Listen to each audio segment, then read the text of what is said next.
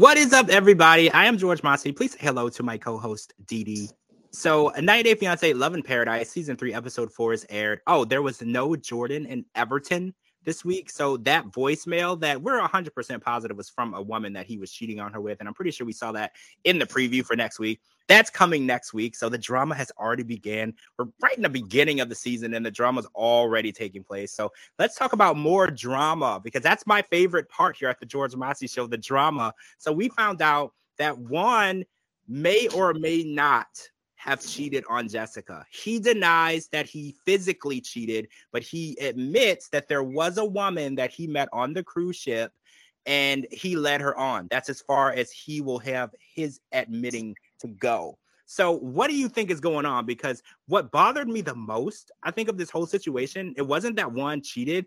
It was more so that Megan was more worried about it than Jessica. Jessica was just like, oh, well, I love him and I, I'm, I'm pregnant with his baby. We have to make it work. And I'm like, Jessica, you don't have to make it work with anyone, especially if you're getting phone calls like this. And he's all the way in the middle of the ocean with no phone service, and you literally don't know what's going on. And just because you're pregnant and engaged doesn't mean that you have to say, well, I just have to figure this out and make it work, right? Exactly. I mean, come on. I mean, he works on a, a cruise ship. Have have you not been on a cruise? I mean, did isn't that the place that you met him? I mean, all these um, beautiful women uh, all over him. I mean, he's a bartender. I mean, come on. I mean, I'm sure there's some kind of cheating going on, whether he admits it or not. I believe he did. I really do. But like you said, being a bartender on a cruise ship where there's a lot of women who are just looking to have a good time just for right now. They know that they're not going to see you in a month, they're not going to see you in a week. I do feel like the temptation is always going to be there. And the fact that he gave in while he was with her, you know, this was like a month before she got pregnant. So it was pretty serious. So the fact that he gave in and, and I don't know what he did. I don't want to say he cheated. He said he did not. The woman said that he did. I just I've, I'm worried because they're about to start a life together, and she has two sons already. You know, and I'm just worried. Is this a situation that's only going to get worse? You know, because trust is the most important thing in a relationship, and bringing him to America, if he's maybe talking to other women, maybe doing more, I don't know if that's a good idea. Well, I've been on lots of cruises, and when I tell you these guys, they flirt, and some of them take it to the extreme they take it to the extreme. I've gone on cruises all the time, so it's I, I I would believe that he cheated because I mean, if you open that door, these guys are out in the middle of the ocean for months um, at a time. So, like you said, how is their other half going to know what they're doing? Right. They're not. There's no accountability at all. You, it's the fact that this woman somehow found his Instagram and told and reached out to Jessica, that was just pure chance because I'm pretty sure he probably could have just gave any woman on the sh- ship a fake name and there would have never been any trail to find him. So this was probably his mistake anyway. I think so. I want to talk about Lydia and Scott because after their first date, um, Lydia decided to bring Nicole um, on the date, and for different reasons. She wanted Nicole to meet him, obviously, and Nicole can speak English, so she's a free translator.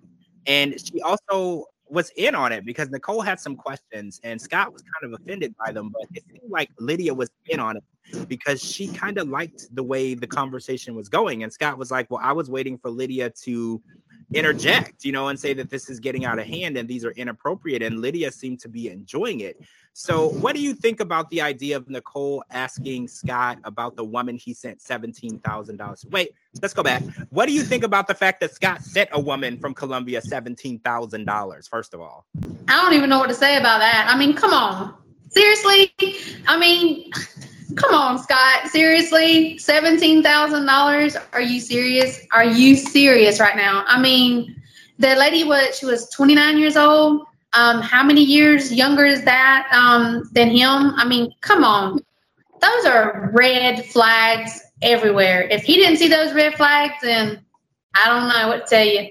And it was in an eight month period. That's such a small amount of time That's a, a lot of money for eight months. In eight months, seventeen thousand. Oh my gosh! I know. like, what could she possibly have said she needed totaling that much money in such a short amount of time? Oh, and she was twenty nine years old. So Lydia is also confused because she's like, "Well, what are you doing with me if you normally date women so much younger than you. So, as much as I hate to admit it, I feel like Nicole did make some leadway with her questions and getting her mom, you know, the information that she needed because obviously Lydia didn't know that Scott was dating women much younger. I think that he mentioned that he usually dated younger, but I don't think she understood the extent of younger because for his age, for a 29 year old, that is a lot younger than him remember on the first show of the season, his mom was even surprised that he was wanting to date uh, Lydia because of her age, because he's always went for I think I believe she said um, mid twenties to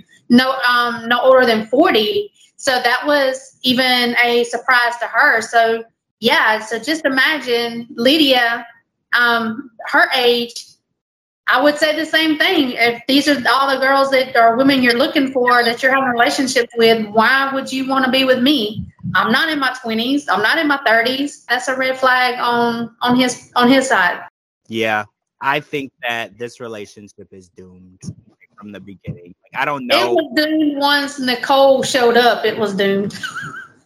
but I feel like after what she said, I feel like she only made it more obvious that it was doomed. Because I was like, I hate to say that Nicole did something right here, but I was like, I do think that her mom did need to know these things, and I feel like Scott probably wasn't going to tell her. So I feel like I hate to be like positively on Nicole's side here, but I think that it was important that Lydia knew what she was getting into because Scott probably wasn't going to tell her.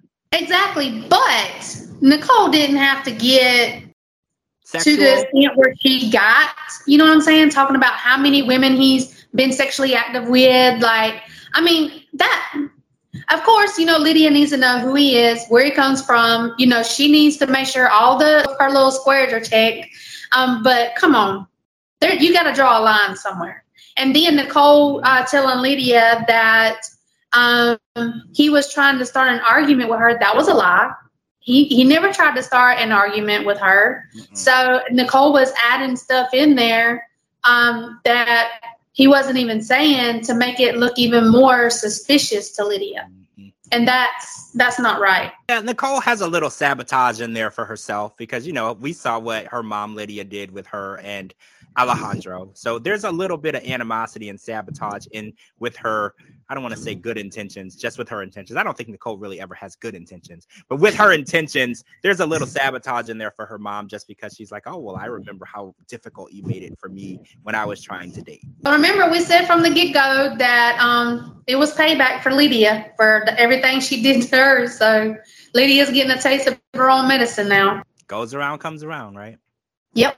So I want to talk about April and Valentine, not to be confused with Valentine, who we will also talk about. So April has arrived in Santo Domingo, and it's not a vacation spot like she's used to. Like she is in a nice hotel, but she's gonna be going to Valentine's family's home, and it's not what she's used to. And he's kind of worried because April is used to very, very nice resort type areas, and he saw the first i, I don't want to know if it was the first time that he saw her cleaning like crazy because she's been there before but valentine seemed a little taken back at how difficult she was being right? He was very surprised that she thought that such a nice hotel would be so dirty and don't get me wrong hotels are very dirty. I've seen the specials where they go in with the black lights and stuff. They are dirty and i think her being a doctor and having ocd doesn't help the situation but he's worried because you know his family's home is not going to be up to a standard that April is used to, you know, because the homes in other countries,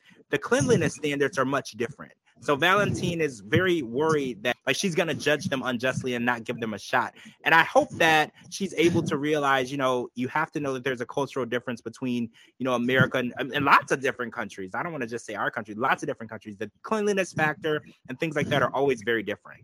Well, yeah, I want to start by saying, you know, whenever these, you know, women or men, you know, go over and they meet um, the the foreigners.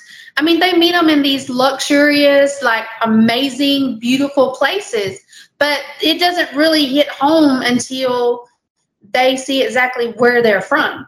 And I think whenever April gets to his his home, his mom's home, I mean, they pretty much, from what I could tell, um, they pretty much live in um, what all Hispanics live in, like a little brick slash tin um, little hole in the wall. And if she is acting like that at the hotel, imagine how she's going to act whenever she gets to his mom's home. She is going to flip out because there's no OCD cleaning there. I'm hoping that she doesn't let her OCD and her germ issues get the best of her because you can't judge people based on how they live. And in certain countries, you know, this is just a standard for where they live. There, there's nothing that you can really do about it. The quality of the home, the foundation of the home, you can't do anything about that. So uh, exactly. that's what he's worried about. He wants her to give them a fair chance. And I think they deserve that. They deserve a fair chance. And I'm hoping that she's able to do that. She even asked him if he took a shower before he could get in the bed with her. I was like, girl, you flew all the way here and you talking about you want to marry him and then you're like, I didn't see her take a shower. Right. And she had flown for, for hours. And oh, did you catch one more thing before we move on? Did you catch that Valentine said that he was excited about their relationship and he thought that they he could see her moving to the DR with him. And then in her scene last week, she said that to her sisters, he needed to move to Houston with her. There's a communication gap here, right? Oh yeah. Oh yeah. That's just that's a problem waiting to happen right there. It's, so that's something that has to be figured out. Okay, so Valentine and Carlos, so they finally were intimate, but not not in Carlos's eyes. Carlos sees intimacy as penetration. That never happened. They did try other things, but we did find out that Valentine hasn't spoken to his mom or seen, I want to say seen his mom. He's probably spoken to her in over eight years.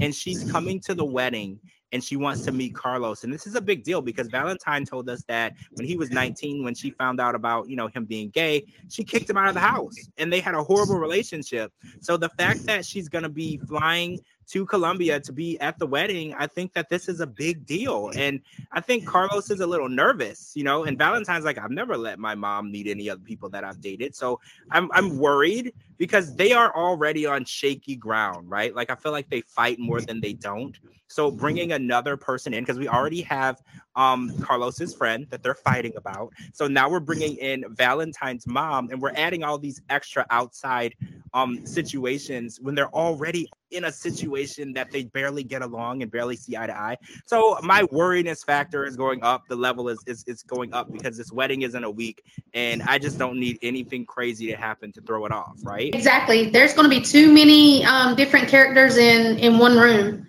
I mean, it's just uh like I like I've said before, that's just going to be the oil that's added to the water. You know, it's going to be an explosion.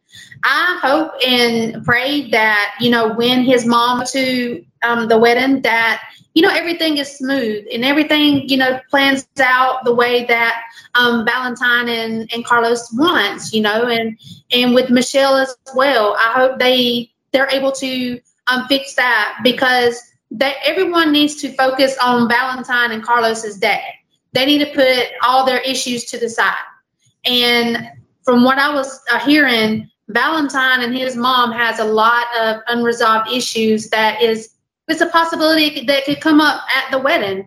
That's the wrong place. And like you said, they need to work on those unresolved issues at a different time. Because I, I, like yeah. you said, it, it's been eight years since they've seen each other, so that might seem like the time to get it all out on the table. But like you said, that's the wrong time to talk about any of your unresolved issues. It's about their wedding and focusing on their wedding. If you want to talk about it next week or after the honeymoon or whatever, that's fine. Open up that communication door. But like you said, let their wedding be their wedding. And same with Michelle. You know, everybody needs to respect these two's relationship and I mean, I really wish that they could come to a consensus on who should be at the wedding and who shouldn't, because I feel like that's very important too.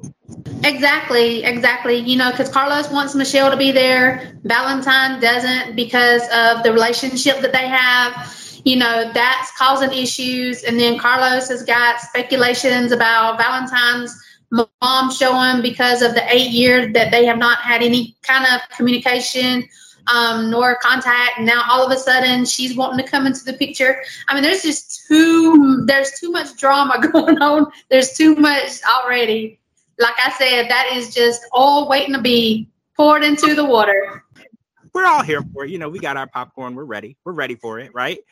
All right, oh, guys. Yeah. out of time. Thank you so much to my co-host Dee for joining me. This has been the George Mossey Show, 90 Day Fiance Love in Paradise, Season 3, Episode 4. We'll be here next week to talk about the rest of the episodes with you. Thank you so much for joining us. We'll talk to all of you guys really soon.